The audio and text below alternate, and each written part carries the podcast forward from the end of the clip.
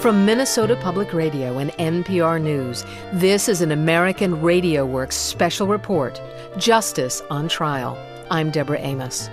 This summer, an international court assumes power at The Hague, a court to prosecute war criminals. It's not the first time nations have come together to enforce international laws of war. During the prosecution of the terrorists of the Nazi regime who ravaged Europe and committed unbelievable crimes against humanity. From the trials of Nazi war criminals to the prosecution of mass killers in the former Yugoslavia, how effective is the machinery of international justice? It's not justice, but a balance of fear. In the coming hour, a close look at war crimes courts past and present. Justice on Trial, a special report from American Radio Works, the documentary project of Minnesota Public Radio and NPR News. First, this update. This is an American Radio Works special report, Justice on Trial. I'm Deborah Amos. Some 60 years ago, the U.S. and its European allies created a new kind of court. Justice in Nuremberg, Germany, is carefully guarded during the prosecution of the terrorists of the Nazi regime who ravaged Europe and committed unbelievable crimes against humanity. On November 20th, 1945, one of history's great courtroom dramas opened in Nuremberg, Germany. 21 of Adolf Hitler's top lieutenants, including Hermann Goering, Wilhelm Keitel and Rudolf Hess stood accused by a world court of masterminding horrific crimes. Prosecutor Robert Jackson of the United States opens the trial with a strong indictment of the defendants. The wrongs which we seek to condemn and punish have been so calculated, so malignant, and so devastating that civilization cannot tolerate their being ignored because it cannot survive their being repeated. After a year of trials, all but two of the Nazi defendants were found guilty. Eleven were executed. Nuremberg was hailed as a legal triumph. In the past, the victor usually executed enemy leaders without holding a legitimate trial. Nuremberg was different. Individuals were held accountable by an international authority for atrocities committed in the name of a state. These pictures reveal the arrogance with which the German warlords meet the charges of criminal injustice to civilized people. Allied prosecutors hoped Nuremberg would hold a mirror up to the German nation and compel ordinary Germans to recognize Nazi crimes. Soon after the first trial closed, the Allies launched a second round of prosecutions. This time, broad sectors of German society stood accused, not just the Nazi leadership. These subsequent Nuremberg trials are largely forgotten today, but are crucial to how nations determine criminal guilt for mass violence. With a new international criminal court taking jurisdiction this summer, the lessons of Nuremberg the successes and the failures are especially timely. American Radio Works correspondent Stephen Smith reports. Outside Nuremberg's Palace of Justice, there's no sign, no plaque, no hint of the historic experiment that took place inside. Military Tribunal 2 is now in session. God save the United States of America and this honorable tribunal. I was the chief prosecutor against the SS extermination troops that had murdered over a million people in cold blood. In 1948, Ben Ferencz was a young American lawyer appointed to prosecute some of the most shocking cases at Nuremberg. This was the second round of trials, and his targets were members of the notorious German death squads called the Einsatzgruppen. Rough translation, the operations group. These were not top Nazi leaders, but elite military squads that conducted widespread killing. Here's what Ferencz told the court. The slaughter committed by these defendants was dictated not by military necessity, but by that supreme perversion of thought, the Nazi theory of the master race. Ferencz told the court that as German troops invaded the Soviet Union, the Nazis deployed their death squads to round up and kill Jews, gypsies, and Communist Party officials. In revisiting the Nuremberg courtrooms a few years ago, Ferencz explained how the Einsatzgruppen's appallingly methodical nature helped his case against them. Every day, they reported to Berlin which unit had entered which town under the command of which officer, where they were, how long they stayed there, and how many people they had murdered in cold blood during that period of time. By taking an adding machine and adding up the numbers of reported, I reached a total of over a million people had been slaughtered that way by these special units. The records themselves were so damning that Ferencz called no witnesses. In all, 24 of the Einsatzgruppen's defendants were found guilty. 13 got a death sentence, the others long prison terms. While death camp officers and execution squads were obvious candidates for the tribunal, American prosecutors, led by Supreme Court Justice Robert Jackson, had a much larger, more sweeping view of justice in mind. A new criminal charge was used waging aggressive war. Any resort to war, any kind of war, is a resort to means that are inherently criminal as means. War inevitably is a course of killings, assaults, deprivations of liberty, and destruction of property. This was a first, prosecuting the inner workings of a country's war machine. And it was felt that we had to bring in the industrialists who built the concentration camps in order to have cheap labor for their war machine, the, uh, the generals who had the power to stop Hitler and chose not to, the doctors who conducted medical experiments, for example, were to be portrayed so that the world could see precisely how it was that a civilized country like Germany could resort to such barbarism. That was the purpose of the subsequent trials. Another prosecutor at Nuremberg was William Caming. There was also a hope that the trials and the revelation of all of the acts would re educate the German people who had lived under the yoke of Nazism since the early 30s. The Allies charged nearly 200 defendants with war crimes, among them Germany's most prominent businessmen and professionals. Prosecutor Telford Taylor, who took over when Robert Jackson returned to the Supreme Court, accused German industrialists of fabricating the turbines of war and the tools of Holocaust in their factories. One does not build a stupendous war machine in a fit of passion, nor an Auschwitz factory during a passing spasm of brutality. There will be no mistaking the ruthless purposefulness with which the defendants embarked upon their course of conduct. That purpose was to turn the German nation into a military machine and build it into an engine of destruction. Military Tribunal number six will come to order. Defendant Karl Krauch, how do you plead to this indictment? Guilty or not guilty? Nicht schuldig. Not guilty. Karl Krauch was the head of the IG Farben Company, a huge chemical firm that produced Zyklon B, the poison gas used to kill millions of Jews at Auschwitz and other Nazi death camps. Farben also ran a synthetic rubber factory at Auschwitz with inmate labor. Karl Krauch and other Farben executives were tried using the company's own documents, which revealed Farben's deep involvement in the Nazi war effort. Historian Jonathan Bush says the Farben employees had an unwavering explanation for the work they did and the papers they signed. They use an old common law defense of duress. We were made to do it. We'd be shot if we didn't. You're misreading all the evidence against us. The phrase was howling with the wolves. When you when you live in the forest, you have to howl with the wolves to survive. So, in a way, they could do jujitsu with all the evidence. Yep, he signed that. Yes, he said that.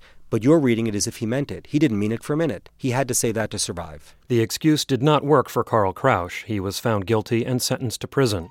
But of the 24 Farben employees on trial, 10 were acquitted. The judges accepted the defense by some Farben executives who claimed they acted under duress, setting a precedent that those who make the policy and give the orders to commit war crimes are more responsible than those who obey the commands. Jonathan Bush says the prosecution of soldiers and industrialists was controversial in Germany and the United States. The analogy to many Western observers was Henry Ford. These industrialists, they're, they're successful businessmen. They're doing what their country's laws allow them to do. They're operating within the law for their country in time of war. While the trials were meant to provoke soul searching among the Germans, Allied prosecutors also knew their work would shape the future of international justice. That preoccupied Ben Ferencz, who prosecuted the Nazi death squad members. The question I had in my own mind was what do I ask for? Do I ask the tribunal to hang them all, chop them up into a million pieces, or something like that? I felt no, that wouldn't really serve a significant purpose because you never could balance their 22 lives against the million who had been slaughtered. And if I could develop a rule of law which would protect humankind in future, that would be significant. Nuremberg would establish a body of new human rights law, but before the prosecutions were even complete, the court's effectiveness began to erode in a new tide of international politics. Food to break Russia's blockade of Berlin. In the greatest peacetime aerial feat ever, as the World War gave way to the Cold War, Soviet troops blockaded Berlin, which sat deep in the East German territory they controlled. America started to see West Germany as a potentially powerful ally against the Soviet Union. Prosecutor William Caming. We had visits from congressmen and senators who favored the uh, rearmament of Germany and who said we have to get rid of the trials because they're an obstacle. An obstacle because German political and military leaders wanted the Nuremberg trials shut down and the prisoners released before agreeing to side with the U.S. That put tremendous pressure on the tribunal from America itself. They accused the some of the prosecutors of being communists. Jewish left wing communists. Belle Zeck and her husband Bill served as prosecution lawyers at Nuremberg. The Zecks remember several U.S. congressmen, including a young Wisconsin senator named Joseph McCarthy, who openly defended the German industrialists and attacked the American tribunal. And there was a congressman, Dondero from Glens Falls. He said that. He accused Belle of being a communist. Yeah and well known communists. Amidst the criticism and red baiting, the Nuremberg trials wrapped up business in 1949 with some 142 convictions. 24 Germans were sentenced to death, many others got prison terms. But they would not stay behind bars long. To appease West Germany, American diplomats in command of the U.S. occupation zone formed a review board to consider clemencies. Prosecutor William Caming. Between 1949 and 1958, all of the prisoners uh, had sentences reduced and then released, including, surprisingly enough, four of the leaders of the Einsatz group death squads. It was a political measure. No members of the prosecution staff and none of the judges at Nuremberg were even consulted. Years later, a handful of the convicted war criminals would be tried again in German courts. The German government and German industry would also pay billions of dollars in compensation to victims of Nazi crimes. Human rights activists say the legal principles established at Nuremberg, such as the crime of committing aggressive warfare, were far more important than who got out of jail when. And they say the legacy of Nuremberg is just beginning to unfold. Earlier this year, the modern descendant of Nuremberg was announced. In a ceremony at United Nations headquarters in New York, 66 countries agreed to create a permanent international criminal court. The Rome Statute of the International Criminal Court will enter into force on the first day of July 2002. Nuremberg prosecutor Ben Ferencz was on hand at the UN ceremony. He says he always believed that the trials 60 years ago would lead to a permanent war crimes tribunal. We were building on the Nuremberg Foundation to condemn aggression as the most serious war crime in the world because during time of war all of the other war crimes are committed to condemn genocide to condemn crimes against humanity these were the great precedents being established at nuremberg and then affirmed unanimously by the united nations uh, and then, of course, the world went back to killing as usual. One nation was conspicuously absent from the UN ceremony this year the United States. The country that played such a central role in the Nuremberg trials opposes the new International Criminal Court. The Bush administration says that no American soldier should ever face trial in anything but a U.S. court. This is Stephen Smith.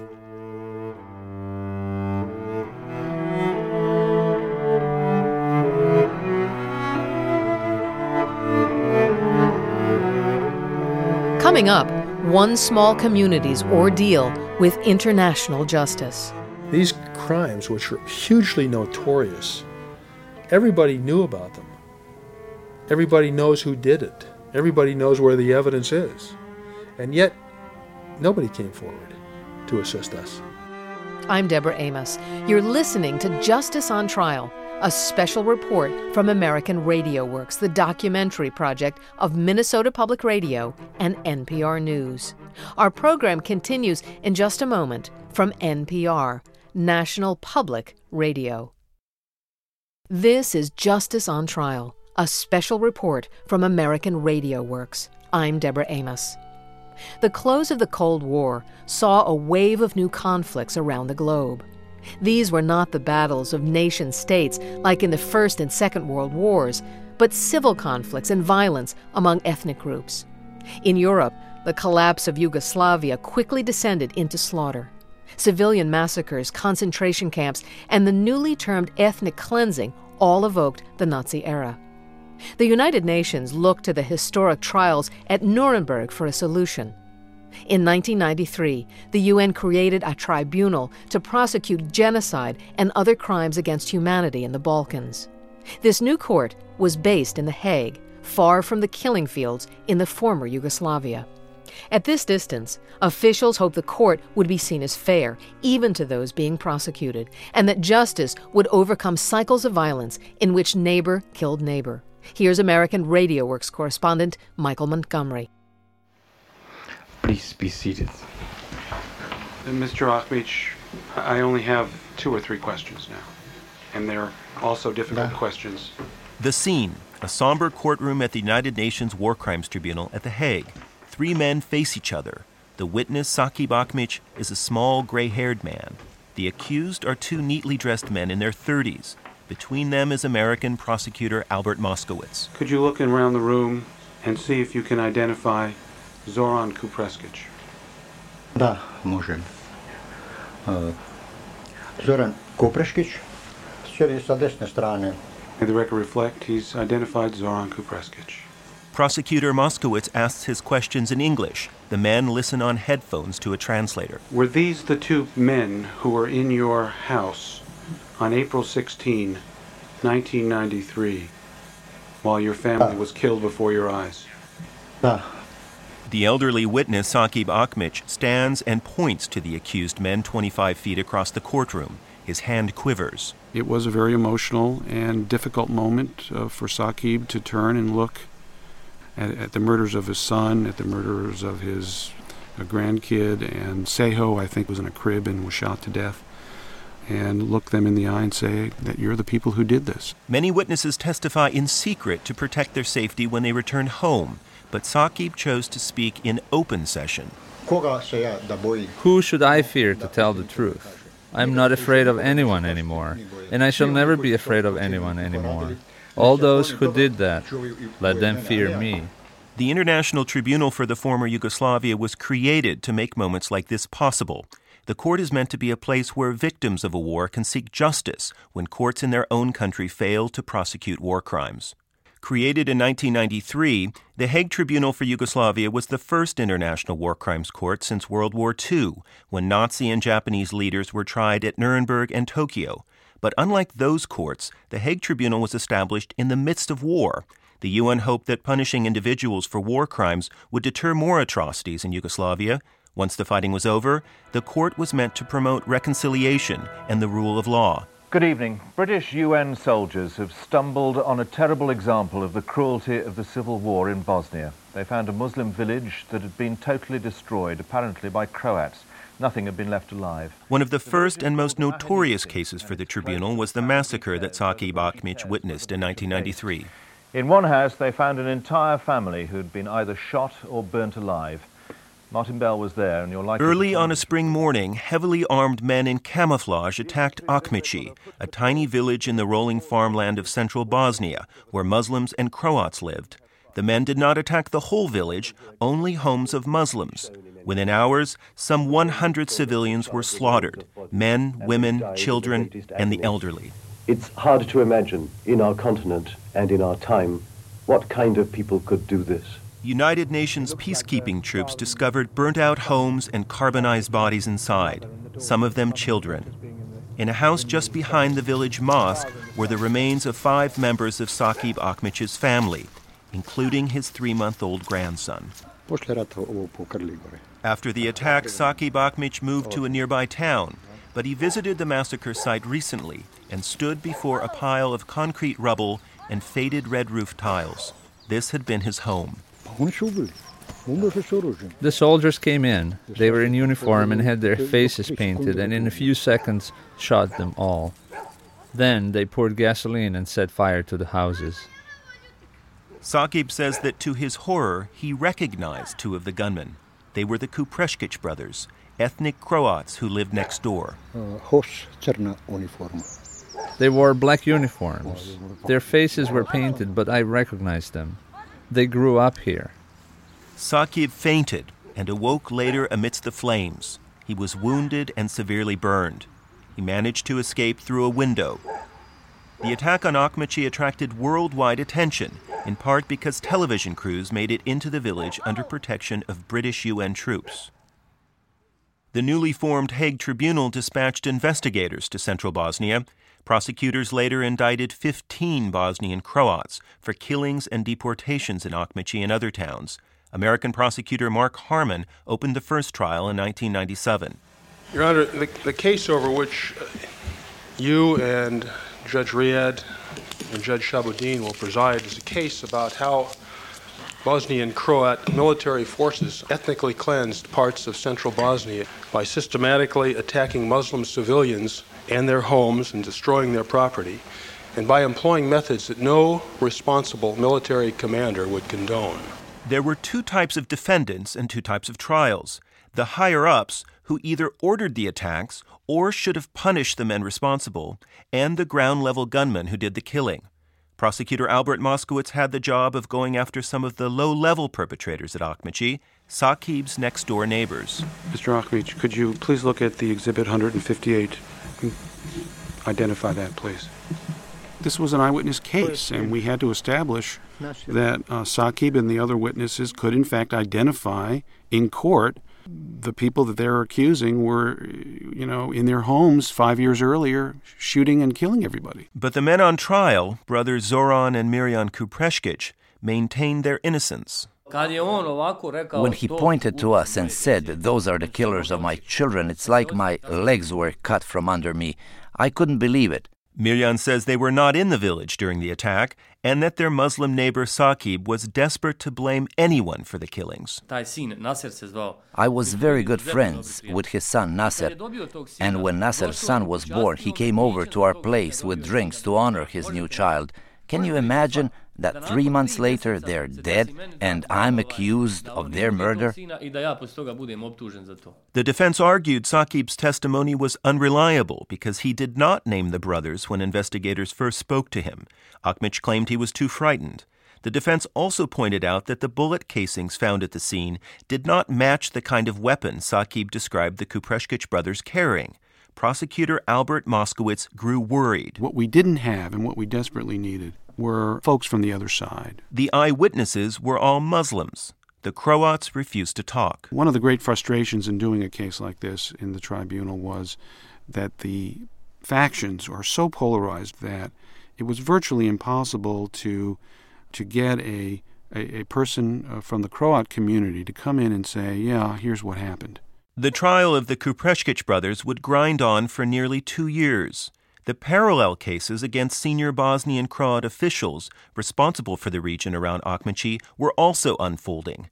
In going after these so called big fish, prosecutors used a much different standard of evidence. When you're dealing especially with military commanders and leaders, it's not particular acts that they've been involved in, uh, but it's a criminal design or plan.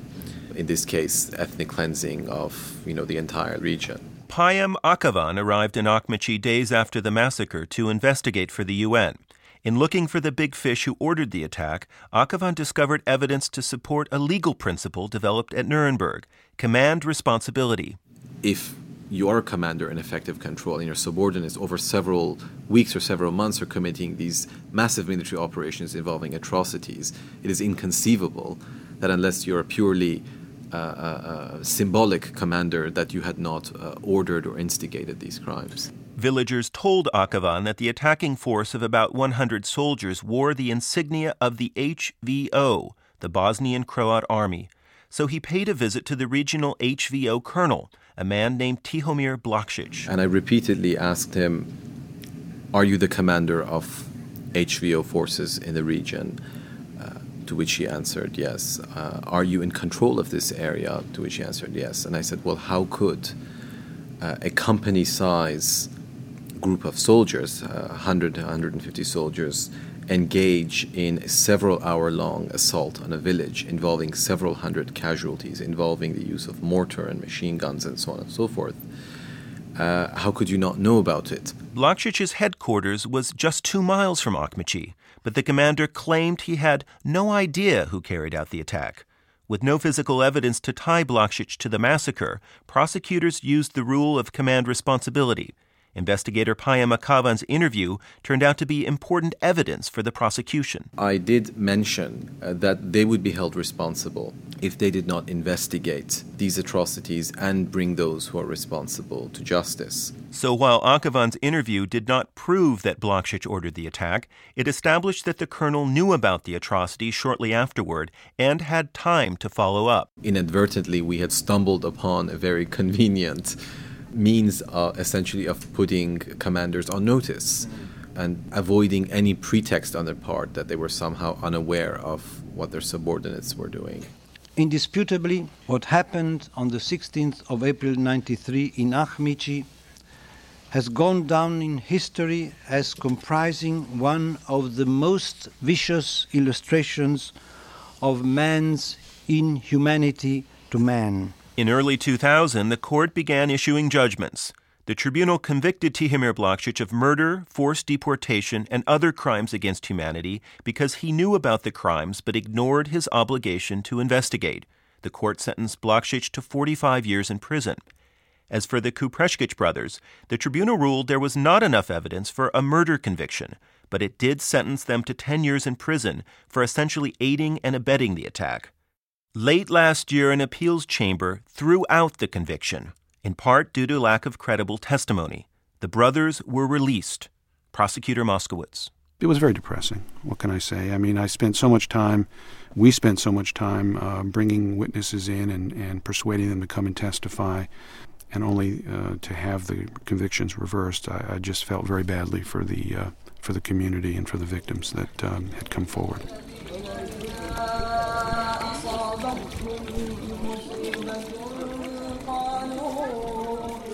This spring, a bitterly divided community commemorated April 16th, the day of the Akhmichi massacre.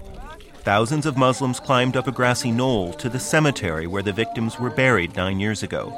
There, they listened to a man reading the names of Akhmichi's dead. Regib Omera Ahmić, 66 godina. Hajra Ahmić, Udovica Besimova,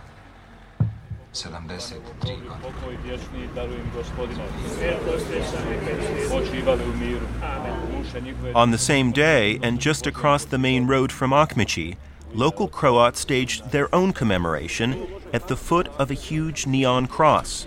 They prayed not for the Muslims killed at Akhmichi, but for Croats killed in the Civil War. It was a provocative act and meant to be. Deepening ethnic tension is the exact opposite outcome intended by the War Crimes Tribunal.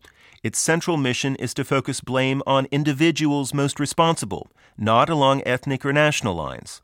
To many in the village, the trials were a failure. Saki Akhmić says the jailing of commanders gave little comfort. He wanted the actual killers sent to jail. The outcome of the trials hardened Sakib's hatred of Croats. In my opinion, they are all guilty because not one Croat helped to protect Muslims here.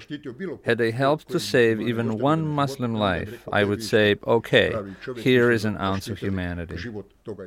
Sakib's daughter Shukreta is outraged the tribunal released the Kupreshkic brothers without telling survivors why. As if dogs were killed, not people.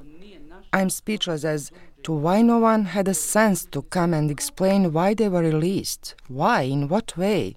How is it that war criminals can be released? A third Muslim from Akhmichi, a cafe owner named Mehmed, says the tribunal failed everyone, Muslims and Croats. Four years after our return here, we still don't know the truth. My relative thinks his neighbor killed his father. This neighbor, knowing that he is suspected, is afraid and doesn't sleep at night. That's what we have here. It's not justice, but a balance of fear. Zoran and Mirjan Kupreškić, the former defendants, are unemployed and living off charity with their families in rented apartments two miles from Ahmići. They have publicly discouraged Croats from seeking revenge on Muslims, but the brothers want another kind of retribution. They're suing the tribunal for wrongful imprisonment. Zoran says the Hague Tribunal produced nothing but injustice for Croats. Sud, odnosno tužiteljstvo, the problem is that because the court prosecuted innocent people like us and others, it has completely lost the confidence of Croats. Everyone knows we were prosecuted as Croats, not as criminals. In the end, they chose the people they could get, not those who were guilty. There are no obvious signs of hostility in Ahmići as Croats and Muslims continue to rebuild, but there's little effort at reconciliation either. It's clear from our from our studies throughout the former Yugoslavia that war crimes trials, at least in the short run, tend to further divide communities. Eric Stover directs the Human Rights Center at University of California at Berkeley. Based on nearly 100 interviews with war crimes witnesses from throughout former Yugoslavia, Stover found that Ahmići is not an isolated case. The fact that there were so many people who planned and carried out the war crimes in the former Yugoslavia means that in villages today, in towns today, there are still war criminals walking around, and everyone knows who they are. And so you set up a dynamic in these villages where there won't be, in my view, any reconciliation until there are further trials that deal with the smaller fish. The man who prosecuted the Kupreškić brothers, Albert Moskowitz, says it would be impossible for any court to heal all the wounds of war, but he says the Hague Tribunal was successful in Ahmići because it jailed the leaders. Any reasonable person looking from afar, you know, would say this is a good measure of justice as to what happened in the, in those villages, including Ahmići. But if you're a villager in Ahmići, trying to rebuild your life, and all you know is that your your husband and your brother and your your mother had, had been murdered by people who are still walking around uh, claiming that this was a defensive operation, uh, you know, that's cold comfort. There will be no more Ahmići style prosecutions at the UN tribunal. Instead, future cases will almost always focus solely on high level officials. The tribunal says it must concentrate on getting the leaders of the wars in former Yugoslavia if it is to complete work on schedule within seven years. Tribunal officials would like to hand off cases against lower level war criminals to Bosnia's Supreme Court, but they say it may take years before that court reaches international standards for fairness and independence. Some say the kind of justice offered in The Hague will be largely symbolic, punishing the few for the crimes of the many. In domestic society, then we think any person who commits a crime deserves to be punished. Gary Bass is an expert on international justice at Princeton University. When you're dealing with war crimes, you're never going to be able to have that kind of perfect accountability. So you're left with this kind of symbolic nature. I still think it's important, but I don't think we should kid ourselves that you can you know, that you can say, oh, look, we've set up a war crimes tribunal in The Hague, we've set up a war crimes tribunal in Arusha, you know, we've dealt with it, we've solved it. The two Bosnian Croat leaders who were convicted for the massacre at Ahmići are still in jail at The Hague, but they are not yet serving the lengthy sentences they were given. Both men are appealing the verdict. This is Michael Montgomery. Coming up, in the wake of the 1994 genocide, the African nation of Rwanda looks to its traditional culture to punish the makers of genocide. When I come here, all these people are my were my friends, my relatives. Major funding for American Radio Works comes from the Corporation for Public Broadcasting. Support for Justice on Trial was provided by the Open Society Institute, the Sandler Family Supporting Foundation, and the United States Institute for Peace. For more information on international justice, visit our website at AmericanRadioWorks.org. You're listening to Justice on Trial, a special report from American Radio Works, the documentary project of Minnesota Public Radio and NPR News. I'm Deborah Amos. Our program continues in just a moment from NPR, National Public Radio. This is Justice on Trial, a special report from American Radio Works. I'm Deborah Amos. On April 6th, 1994, the tiny Central African nation of Rwanda erupted in genocide. In just 100 days, nearly a million people were killed. Most belonged to the Tutsi minority and were killed by members of the majority group, the Hutus. One thing that marked the Rwandan genocide the sheer number of those who took part in the killing. It is estimated that hundreds of thousands of Rwandans took part in the carnage, or helped the killers by building roadblocks, hunting down those in hiding, or providing kerosene to burn buildings full of people. Eight years later, a handful of ringleaders has been tried by an international tribunal in Tanzania. But in Rwanda, more than 115,000 men and women are still in prison awaiting trial.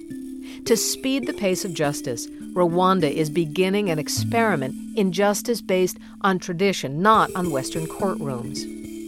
In the coming months, more than 10,000 open air people's courts called gacacas will begin hearing cases. Here's correspondent Deborah George. One of the most infamous massacre sites in Rwanda is on the outskirts of the capital, Kigali. It's a field covered with white crosses. These are very few. The whole, the whole country is, is full of these crosses. Karasira Venuste has told his story many times how, in the first days of the genocide, several thousand people went to a nearby school where Belgian peacekeepers were stationed. But the UN ordered the troops to the airport to help evacuate European civilians. At around 3 p.m., they left. They went to the airport. And we cried asking them why are you leaving us, why are you leaving us, they told us there will be some gendarme who will be coming to protect you. They just took off. Less than two hours later, Hutu militia entered the school grounds. They marched the refugees along a dirt road lined with purple morning glories and yellow daisies to this spot, an open clearing. The killing began. It started around 5:30. It was around 6:30 they stopped. But uh, very few survivors. Venuste lost his right arm to a machete blow, but saved himself by lying under a pile of corpses. His wife and son also survived. His daughter is buried here among the wooden crosses. Venuste grew up with the militia leader who ordered the attack. The man was tried for war crimes at the International Tribunal in Tanzania. He's serving a life sentence. Venuste shrugs when asked if justice was done. I wish he could come back here. He sees all these crosses. He sees all the list of people who died because of him. Maybe he could understand how life is dear to each and everybody. Venuste says he curses the International Tribunal when he sees pictures of the prisoners there, leaders of the genocide. They're well fed, testifying in suits and ties, and far away from the survivors of the tragedy they instigated. In Rwanda, the foot soldiers of the genocide are also in prison. The prison in Kibuye is separated from the town just by mud brick walls and a wire fence. It would be easy to walk away from here, but it almost never happens. Rwanda is a small, crowded country. There's no place to hide. So the thousands of prisoners spend their days like any other inhabitants of a small village, tending vegetable patches or working at a crude forge. There's even a guitar shop where a young man shows off the instruments he makes with strips of wood. His song is a lament and a prayer for forgiveness. Nearby, 58 year old Savela Mukavokas sits on the ground cradling her grandchild in her lap. The child was born here in the prison to her daughter. Savela says she and her daughter both were unjustly accused of murder.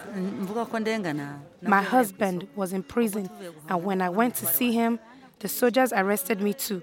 They asked me whether I knew a certain man, and when I said yes because we are neighbors, they said I killed him. They accused my daughter of being on a roadblock to catch Tutsis. Until recently, Savela and her family had little hope of getting out of here. During the genocide, thousands of judges and lawyers were killed, and now the justice system is overwhelmed. 5,000 people have been tried since 1997, but at that rate, it might be a century before all the prisoners have their day in court. So Rwanda has reached back into the past for an answer. Tharcisse Karugarama is vice president of Rwanda's Supreme Court. He says the solution lies in Rwanda's traditional courts called gacacas. The word itself comes from a type of grass. So if you talk of gacaca, tradition it means people sitting in the open, in the grass, and ironing out their problems. In Rwanda, gacacas are used to settle disputes over things like cattle and land. Village elders listen to the parties involved and then decide how best to resolve the matter. The gacaca differs from Western notions of justice because the main objective isn't to find and punish the criminal, but to find the right solution, usually some kind of restitution. If I had a problem at home with my wife, we would never go to court. We'd go into our families and sort it out. So that's using the communities to judge their own at their own standards. Tharcisse himself is a relative stranger to the community. He's part of Rwanda's new elite, a generation of Tutsis that grew up in exile and came back after the genocide to good jobs and government posts and the task of rebuilding the nation.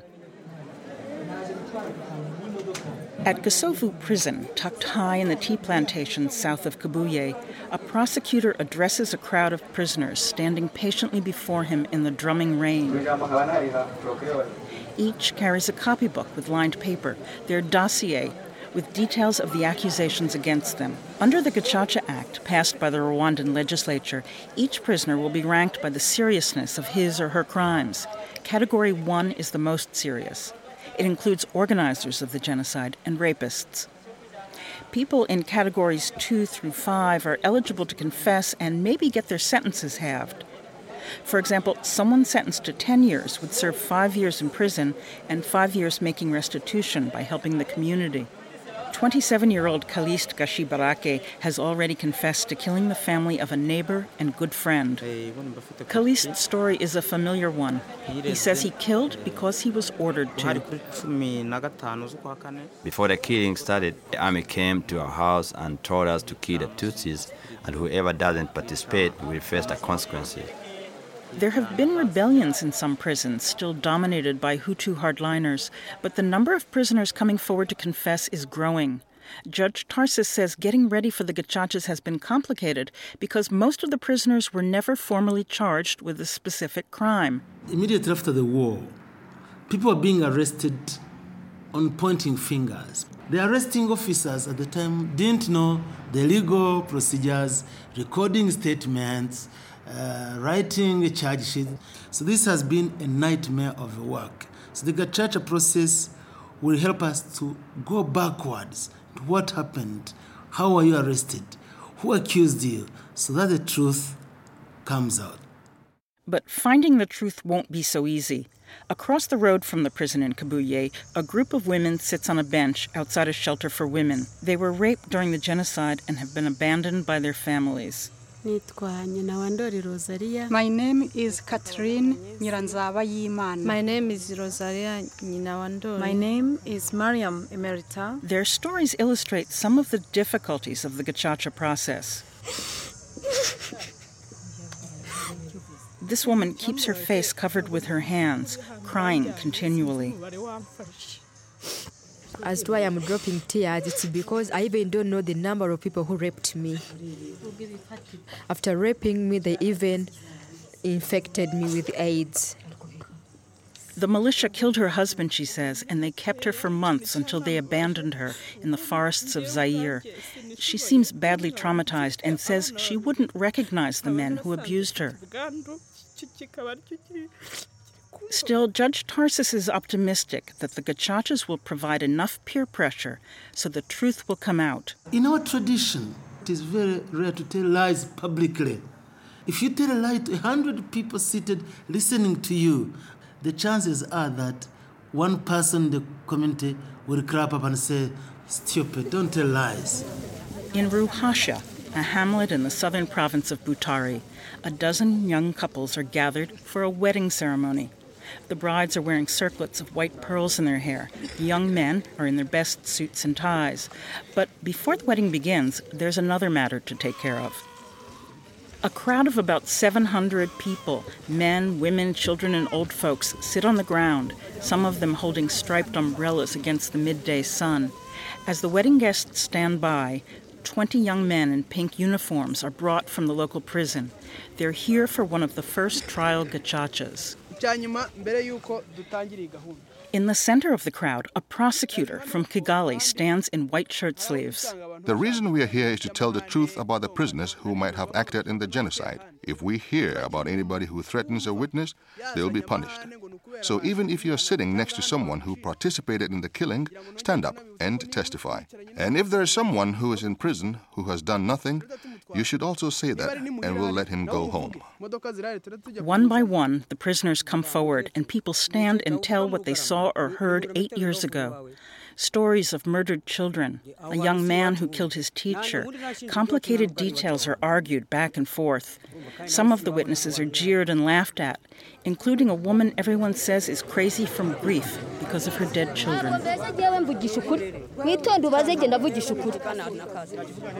Finally, the most dramatic moment of the day. A sobbing woman accuses one of the prisoners of killing her child. But a young man comes forward and says the boy is innocent. He knows because the real killer is his own brother, who's at home. Another witness agrees. A policeman is dispatched to arrest the elder brother, and the boy who has been in prison since 1994 is freed. Uh, he is released. He rolls on the grass laughing and runs across the field giving high fives to the other prisoners. This afternoon, five of the prisoners are released on the spot. The other 20 are sent back to prison. Some who confessed will be released early, others will have to stand trial in a regular courtroom and could be executed. As the gacacas begin in earnest this summer, human rights groups will be watching. One concern is that the prisoners' dossiers are prepared by the government, but there are no defense attorneys. Justice Tharcisse says he knows many in the West are disturbed by the lack of due process. The church is a much more perfect system in the sense that its mission is much, much greater than what a trial by jury does. A trial by jury also reconciles the community with the suspect. But here you are talking of large numbers of the population who are traumatized, who are suspected, who are weakened by genocide. So, right now, because of lack of the truth, everybody is apprehensive, everybody is suspicious of the other. And a, society that lives in suspicion and speculation is not a society that develops. When I come here, I see all these people are my, were my friends, my relatives. Karasira Venuste, the survivor of the school massacre, stands on the edge of the field of crosses. He shakes his head at the talk of reconciliation and compensation. It can't uh, pull up these people, these corpses lying here. What price could you give me to, to buy my right arm? Huh? What price could you give? He says the worst thing would be having to listen to the stories and see the perpetrators. I fear that people will be traumatized, more traumatized than they are now including myself. Including myself. Yeah, I, I don't want to hear somebody telling me I took him into the forest, I cut, I killed. I, I don't I don't wish to hear to hear those stories. No. Because I, I, I, would, I would run mad even. I would run mad. But however painful, most Rwandans welcome the gacacas it seems the only practical solution. 100,000 judges have been selected from communities around the country. The United States and other nations have pledged financial support. The logistics are daunting impassable roads, witnesses who may have to walk for miles, a shortage of pencils to record the verdicts. The gacacas may not bring perfect justice, but at the very least, they may help Rwandans reach a common understanding of just what happened here in 1994. From the villages of Rwanda to Bosnia or Germany, justice, whether in the grass or in a courtroom, is a long and uncertain journey. The United States played a key role in trying to bring justice to each of these conflicts. Indeed, it was an American prosecutor who secured the world's first ever genocide conviction at the Rwanda Tribunal. Today, the United States continues to support war crimes trials for individual countries, but opposes a global war crimes court that could place Americans under its jurisdiction. At his famous opening speech in Nuremberg, U.S. Supreme Court Justice Robert Jackson said that the laws used against Nazi leaders would serve little purpose if they were not applied to all nations. Today, Jackson's vision is still far from becoming a reality. This is Deborah George for American Radio Works. Justice on Trial was produced by Michael Montgomery, Deborah George, and Stephen Smith. Coordinating producer Sasha Aslanian. Production manager Misha Quill. Editing by Deborah George and Peggy Gershman. And technical support from Craig Thorson. Production assistants Naomi Lubbock and Danya Akkad. Web production Emily Thompson and Michael Wells. The executive producer is Bill Buzenberg. I'm Deborah Amos. Major funding for American Radio Works comes from the Corporation for Public Broadcasting. Support for Justice on Trial was provided by the Open Society Institute, the Sandler Family Supporting Foundation, and the United States Institute for Peace. For more on the history and the hopes of international justice, visit our website at AmericanRadioWorks.org. American Radio Works is the documentary project of Minnesota Public Radio and NPR News. This is NPR, National Public Radio.